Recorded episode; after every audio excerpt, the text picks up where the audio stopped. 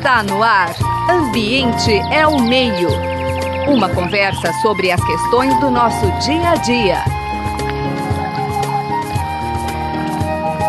Ambiente é o meio. Boa tarde, ouvintes da Rádio USP. É mais um programa Ambiente ao Meio no ar.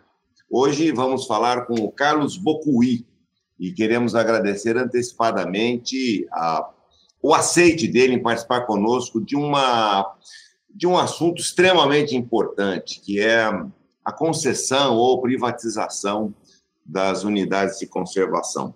É, Bocui, antes de iniciar, eu quero agradecer bastante a Suiane Luiz Azenha, nossa estagiária, sempre muito ativa, e também ao nosso anjo da guarda, que é o trabalho técnico do nosso querido Gabriel Soares. Bocui, muito obrigado por ter aceito participar do programa. Agradecemos muito a sua disponibilidade. E, para iniciar, vamos relembrar, posto que você já nós tivemos a honra de já conversar com você, nos conte um pouquinho para nós e para os nossos ouvintes a respeito da sua trajetória profissional. Bocui, algo bem sucinto, senão vai o programa inteiro em função da sua grande atividade. É muito tempo, né, Marcelo, para contar um pouco.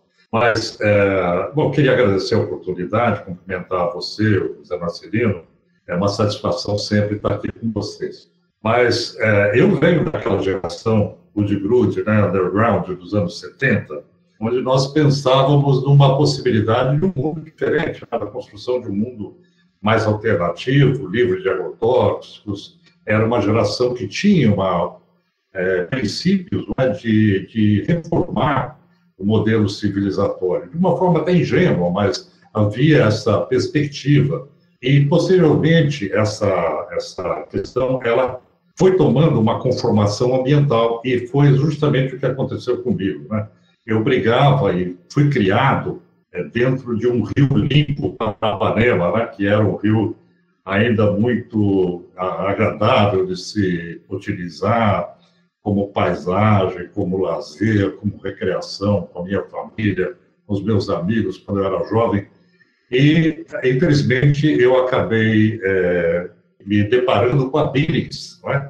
um estado de degradação enorme, por questão de trabalho. Eu fui morar na região do ABC. E aí a questão ambiental aflorou de uma forma muito forte, porque eu tinha a completa impressão de que alguma coisa estava muito errada naquele processo e que alguma coisa tinha que ser feita. Né? Eu acabei me envolvendo fortemente nas campanhas de defesa da BIGS, eu acho que foi aí, na década de 80 e no início dos anos 90, a minha, a minha conversão. Né? Eu diria que eu não sou um santo de vocação tardia, porque a questão ambiental é relativamente nova, né? a forma como ela se configura em termos é, profissionais, em termos acadêmicos, mas eu fui fazer gestão ambiental na década de 90, quer dizer, já com uma, uma perspectiva assim, madura, não é? Isso foi muito bom, porque eu tinha formação em outras áreas e acabei transferindo a experiência para essa área também. Excelente. Bom, Bocui, dentre muitos outros assuntos que podemos tratar com você, em função da sua grande atividade profissional e de militância, hoje vamos tentar cercar, pelo menos nesse bloco inicial, a respeito de uma polêmica atuação do governo estadual a respeito da privatização do PETAR. Né? Uh, para a gente começar, você poderia explicar para nós o que, que é o PETAR, esse parque estadual, as configurações dele, explicar um pouquinho para a gente a importância dessa unidade de conservação em âmbito estadual. Bom, Marcelo, é, o que nós temos é uma unidade de conservação extremamente relevante do ponto de vista ambiental, abriga é uma das regiões que tem mais mata atlântica remanescente no Brasil, tá? Vale do Ribeira. Tem um patrimônio de cavernas espeleológico muito grande, são mais de 400 cavernas, né? É, e aí você tem também comunidades quilombolas, todos envolvidos nesse processo de gestão.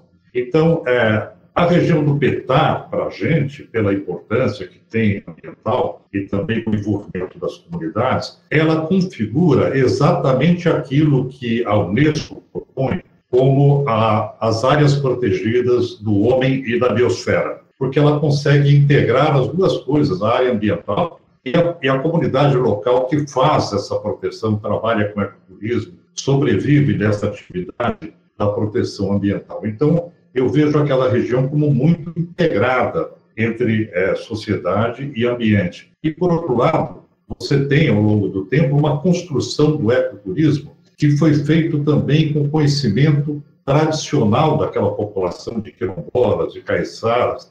Isso dá para aquela área uma característica ímpar, porque quando você visita o Petar, você, além de ter o contato com a natureza, com aquela beleza cênica, não é? Que é, é eu diria, magnífica, as cavernas. Além disso, você conta com guias que são oriundos da região e tem todo um conhecimento tradicional, é, é uma questão de folclore. Então, aí o que acaba acontecendo é que você tem essa percepção de como é importante essa integração entre o ambiente e a sociedade. É? E o que o governo do Estado pretende agora é justamente alijar a sociedade do processo de gestão, né? o que é absolutamente impensável no caso da, do PETAR. É, Bocui, você toca em assuntos extremamente relevantes, importantes, talvez nós darmos um pouco mais de luz. Dizer, então, existe no PETAR, nesse Parque Estadual Turístico do Alto Ribeira, existe uma gestão local, descentralizada, participativa da sociedade local para esse parque como um todo. Essa combinação entre sociedade e ambiente, inclusive, gerou, por parte da Unesco, a determinação daquele, daquela unidade de proteção como um patrimônio da Unesco. Bom, que eu tenho notícia, é a única do Brasil que conseguiu esse patrimônio da Unesco por essa peculiaridade. Pois bem, então vem o governo do estado e fala: ok, vamos privatizar tudo, a gestão será por uma empresa, provavelmente enorme, né, porque é assim que tem sido, para fazer toda essa gestão. Não seria preciso uma, uma conversa com a comunidade, obrigatoriamente, uma conversa com a sociedade, colocar os pós e contras, como é que isso vai ser feito, que tipo de impacto isso ocorreria na unidade de conservação em si, e também nessa nesse pessoal todo que hoje está absolutamente engajado, pessoal e economicamente com essa gestão, como é que você enxerga isso? Como é que a gente pode dar luz a essa situação? Olha, Marcelo, é, entender a dinâmica, o tecido social que envolve a questão ambiental é muito simples. Quando você teve a, a criação do parque, houve é, a grande transformação em área protegida. Então, a comunidade, ela deixou de ter os meios que ela tinha de sobrevivência, de exploração da área, é, e, e se tornou restrito o uso em função da função social das propriedades.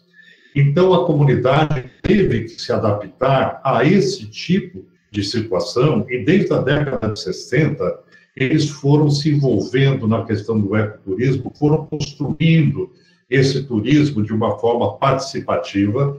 Então, 90%, por exemplo, da população de Iporanga depende, sobrevive do ecoturismo. Se você retirar daquela região a possibilidade de sobrevivência das comunidades com relação à proteção ambiental, elas estão vivendo da proteção ambiental, você vai ter o retorno da extração de palmito, da, enfim, de toda tudo aquilo que antes era motivo de sobrevivência e que já não se pode mais em função da proteção ambiental, que é justa. Aquela área é muito especial, tem que ser mesmo protegida. Então, essa oportunidade que foi dada para a comunidade de trabalhar com ecoturismo e também o fato da comunidade ter criado um sistema que é respeitado no Brasil e internacionalmente nesse sistema de gestão participativo integrado, isso não pode ser transformado dessa forma, porque você tem que pensar um modelo de gestão, de gestão que mantenha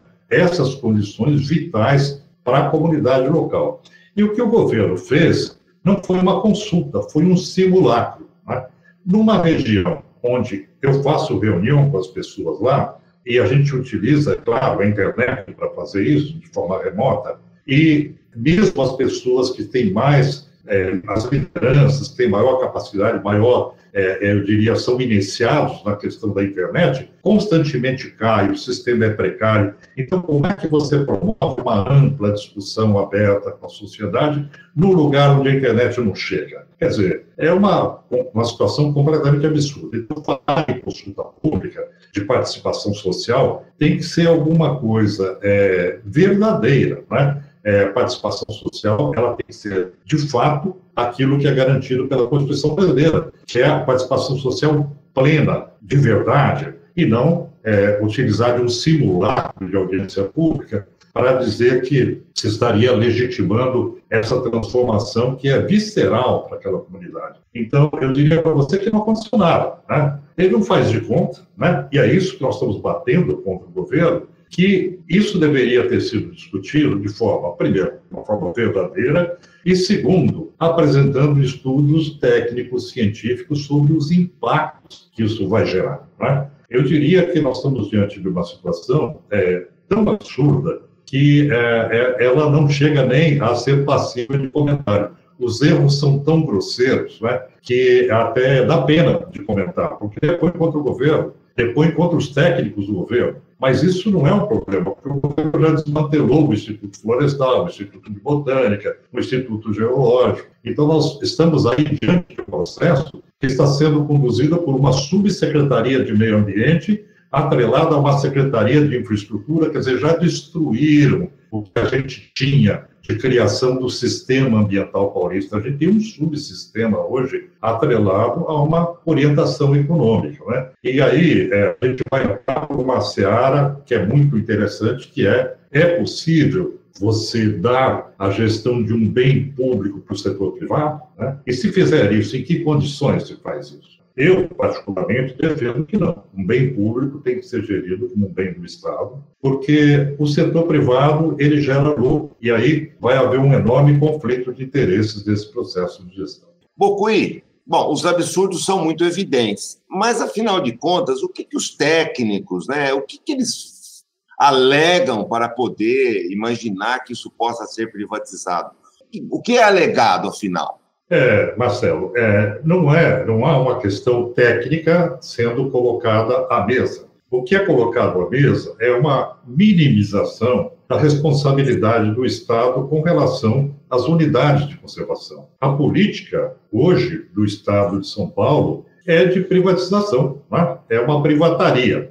Então, esse tipo de lógica, ela não permite uma avaliação técnica, é uma decisão política é uma decisão do neoliberalismo, de toda essa, essa linha de raciocínio que não admite uma reflexão maior sobre a capacidade de se fazer gestão no sentido de potencializar a proteção do meio ambiente, etc. Se não fosse isso, os institutos de pesquisa do Estado não teriam sido extintos. Tá? Hoje nós temos um amontoado de técnicos de vários institutos centenários que foram lançados dentro de um, de um instituto só, que não tem, é, eu diria, uma característica de pesquisa científica. É, virou uma, uma, uma miscelânea onde você não tem uma condução do processo voltado à pesquisa de interesse público. É?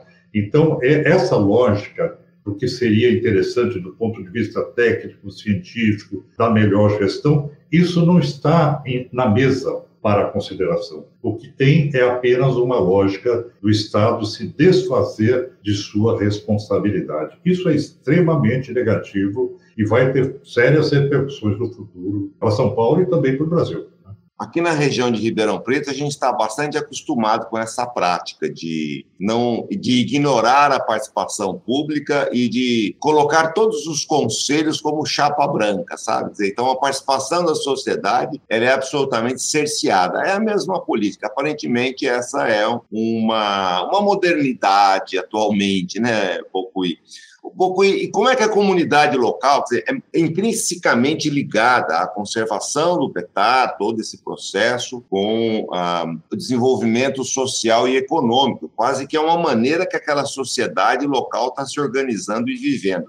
Como é que eles estão se mobilizando para fazer com que isso possa ser revertido ou, pelo menos, estendida essa discussão de uma maneira mais adequada, científica e técnica? Como é que eles estão se organizando? Bom, é, Marcelo, eu posso dizer o, seguinte: eu tenho tido contato com a comunidade, eu sinto um misto de indignação por toda essa construção histórica que foi feita e, por outro lado, um, um, um misto de desespero, porque é o que está em jogo também é a própria sobrevivência dessa comunidade no seu ganha-pão. Né? São famílias que lá estão e sobrevivem disso há muito tempo. E outra, numa situação dessa do Brasil de hoje, você vai para onde? Né? Vai arrumar emprego onde? Quer dizer, a situação se torna mais caótica pela desesperança que já existe por falta de uma política de desenvolvimento adequada por parte do governo federal e também do próprio Estado de São Paulo. Então, é, eu sinto essa, essa revolta por parte da comunidade, muito intensa e com justa causa, justa razão, e eles estão se defendendo, eles estão se mobilizados, eles estão falando com parlamentares, eles estão procurando defesa jurídica, não é? e já houve a cassação no primeiro momento de uma liminar, daí o governo trabalhou nos bastidores, de última hora conseguiu caçar a concessão, aí nós fomos ao Ministério Público do Estado de São Paulo, o Ministério Público propõe uma, um inquérito civil público para verificar, averiguar o, o, os impactos da proposta, quer dizer, um processo lento, demorado. Então, é, a, hoje, a esperança está na justiça, né? na lei, porque, na verdade, o governo não tem essa sensibilidade. Né? A mesma falta de sensibilidade que nós percebemos do governo federal, do governo Jair Bolsonaro, é a mesma falta de sensibilidade que a gente percebe do governo Dória. Ambos têm uma linha de condução que não tem uma perspectiva de participação social, de gestão participativa,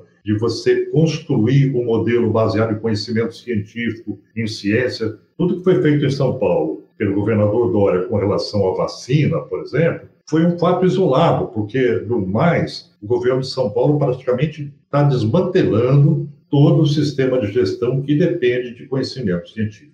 Então, é, a situação é essa, quer dizer, é uma situação de embate político e jurídico no momento. É, se de um lado há uma realidade aí de 50, né, meio século, 60 anos de participação e envolvimento da sociedade em função de uma nova realidade, que foi a decretação, a instituição do Parque Estadual, depois com regulamentações posteriores que consolidaram essa situação de parque estadual e a sociedade toda se constituiu a partir daí. Se programou, se profissionalizou. Hoje nós temos essa ruptura, meio que de maneira instantânea e sem nenhum tipo de preparo. Eu queria uh, explorar um pouco, o outro lado, né? Quer dizer, se nós tivermos concessões ou privatizações, como a gente chama, eh, experimentamos no Brasil afora falhas, eh, privatizações e concessões, e eu não consigo destacar nenhuma como sucesso, penso como você, funções do Estado devem ser exercidas por ele e não por iniciativa privada, as coisas não se misturam.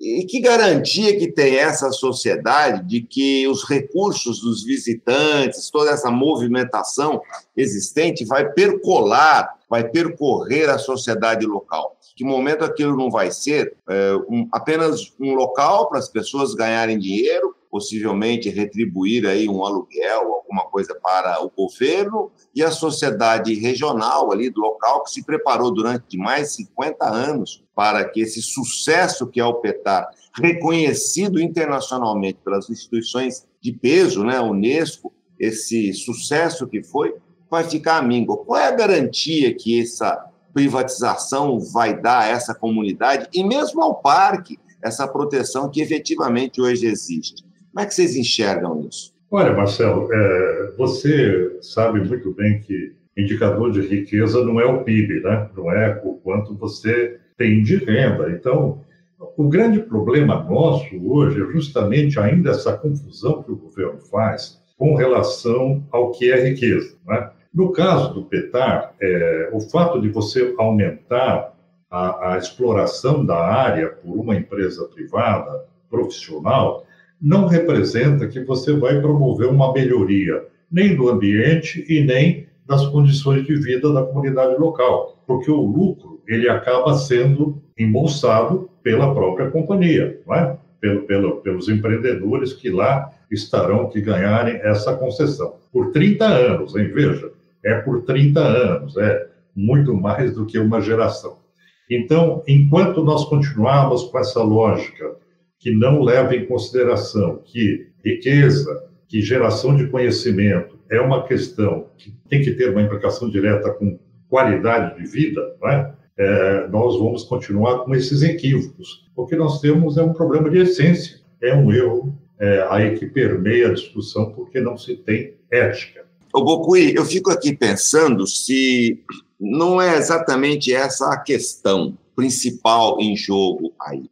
Dizer, se de um lado tem esse reconhecimento nacional e internacional de um modelo de gestão descentralizada pela própria comunidade local e etc., versus um modelo altamente concentrador. Dizer, é, eu não posso deixar prosperar gestões participativas, então eu preciso matar isso. Eu posso raciocinar dessa maneira, você que está imbricado com essa luta, quase no seu cotidiano, existe essa possibilidade? Como é que você enxerga? Olha, Marcelo, o que você coloca é uma perspectiva cruel, né? Isso, que isso seja feito de caso pensado pelo governo, né?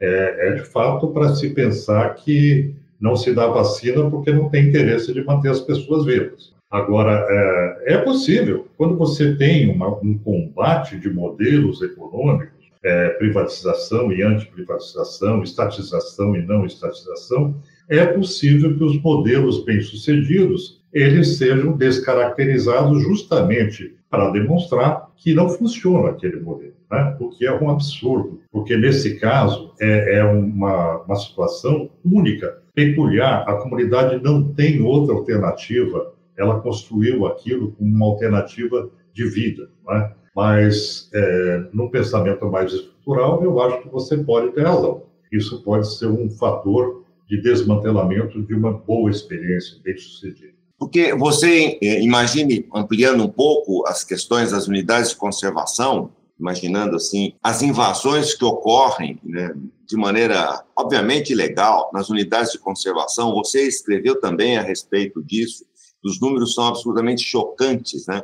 A invasão das unidades de conservação, notadamente na Amazônia e outros biomas de extrema importância, Cerrado. E o, e o governo federal, ele assiste com bastante parcimônia e até regulamenta posteriormente essa invasão, dando aos invasores o prêmio do crime, né? E você mencionou, e eu concordo, que tem uma grande similaridade de comportamento do governo estadual e do governo federal na atual, nas atuais gestões. Em que momento esse reflexo do comportamento em relação às unidades de conservação em âmbito federal eh, não estão sendo carreadas para o governo estadual também com o mesmo comportamento. Quer dizer, se eu posso fazer esse paralelo, como é que você vai enxergar as grandes perdas, não apenas sociais, mas aí também ambientais estritas, social é ambiental, mas ambiental estrita, a própria constituição ecossistêmica do PETAR, porque é o que está ocorrendo na área federal. Como é que você enxerga isso, Cocuí? Olha, é, eu, eu, vejo um pouquinho ao contrário daquilo que você está colocando. Esse retrocesso ele chegou primeiro em São Paulo para depois chegar no governo federal. O, a proposta é, inicial foi do Salles, né? É,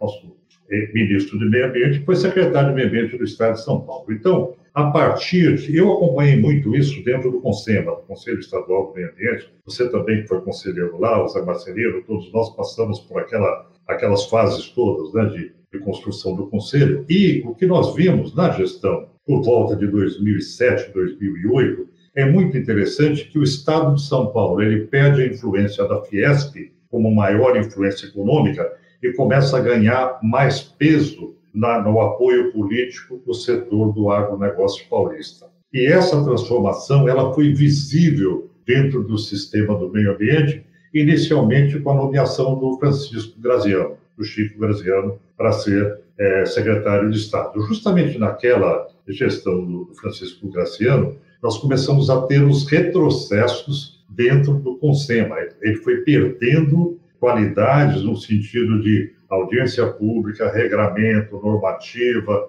Então, você teve um depauperamento gradual, inclusive do cadastro das entidades ambientais. Então, essa lógica de transformação do sistema ambiental para um sistema mais cordato e mais atrelado à área do agronegócio, para mim isso foi visível. E a nomeação do Ricardo Salles foi né, o que é, sacralizou essa situação e depois ele foi para o Ministério com essa mesma perspectiva. Nós estamos, Marcelo, diante de uma ditadura por parte do agronegócio mais atrasado do Brasil. Capturou a área ambiental em São Paulo, transformou numa subsecretaria, capturou a área ambiental no nível federal, queriam destruir o ministério, não deu, e ele acabou sendo ficando sob a gestão de pessoas do agronegócio. Quando você quer destruir uma, um sistema, uma instituição, basta você nomear as pessoas erradas para os lugares certos. Né? Então, aí a, a, situação acaba nessa, nesse misto de incompetência e má-fé que nós vemos hoje. Eu diria que isso não é diferente em São Paulo. O Brasil precisa passar isso ali. A gente vai ter que sair desse ciclo do agronegócio grotesco, atrasado, né? que não pode ter essa ascendência sobre agendas tão importantes como a ambiental. É, no fundo, a sua análise, eu concordo plenamente, quem nasceu primeiro, né? Na verdade, você coloca, e, e eu também concordo, no mesmo nível. O Brasil, como um todo, está sendo refém de um segmento atrasado, né, que é o agronegócio atual, esse grande latifúndio, explorador e, e todas as consequências ambientais realmente têm essa gênese, que é esse processo. Tomaram o estado de assalto, e com isso a sociedade brasileira, né, Bocuí? Bocuí, infelizmente, nosso tempo está se esgotando. Na verdade, se esgotou. Estou vendo aqui o Zé Marcelino batendo a mãozinha no relógio, assim. E eu gostaria que você desse um fecho nisso tudo, uma, uma, uma conclusão, e claro, você é sempre muito assertivo, uma mensagem para os nossos ouvintes. Então, Marcelo, nós precisamos superar essa fase. Né? Nós estamos agora numa fase de pensar como reconstruir o Brasil. Né? Nós precisamos pensar no Congresso Nacional que não tem a maioria do setor do agronegócio que ficam lá defendendo os interesses dele contra o interesse público. Isso tem que passar. O governo federal ele tem que ser transformado. Você tem que ter um governo progressista. O judiciário tem que cumprir o seu papel. É, a Procuradoria Geral da República não pode ter um alguém que seja pau mandado do próprio presidente da República. Tem que ter a isonomia da instituição, nós temos que ter essa perspectiva. O Supremo Tribunal Federal não pode estar inflado de pessoas cordatas e na mão do próprio executivo também. Para construir uma república, nós temos que ter os poderes constituídos claramente, o executivo, o legislativo, o judiciário, para ter esse equilíbrio de forças, essa transparência, e todos voltados para a figura da democracia, da república, dos valores republicanos. Né? Nós precisamos construir isso, porque o Brasil perdeu um tempo precioso com essa má gestão. É? Agora, eu chamo a atenção para essa questão irreparável que está acontecendo em São Paulo, que é a destruição dos institutos de pesquisa e da ciência, da ciência que ajudou a construir a política ambiental do Estado de São Paulo. Uma das formas de você destruir a gestão ambiental é destruir o conhecimento científico. Né? E nós estamos passando também por essa, essa fase, infelizmente. Carlos Bocui, estaremos sempre disponíveis e dispostos à luta. Vamos prosseguir com ela. Muito bem. O programa Ambiente ao Meio de hoje recebeu a figura do Carlos Bocui, muito importante no Brasil e em especial no estado de São Paulo, uma pessoa bastante combativa, participante do Instituto Brasileiro de Proteção Ambiental e que desenvolve uma função social das mais relevantes. Quero agradecer novamente a participação da nossa estagiária Suiane Luiz Azenha, os trabalhos técnicos do Gabriel Soares e o Zé Marcelino e eu agradecemos bastante mais uma vez a presença do Carlos Bucuí. Um grande abraço e muito obrigado, Carlos. Um abraço. Grande prazer. Até mais. Você acabou de ouvir Ambiente é o Meio. Produção e apresentação: José Marcelino e Marcelo Pereira. Música tema: Evandro Navarro. Sonoplastia: Mariovaldo Avelino. Ouça também este e outros programas em www.ribeirão.usp.br.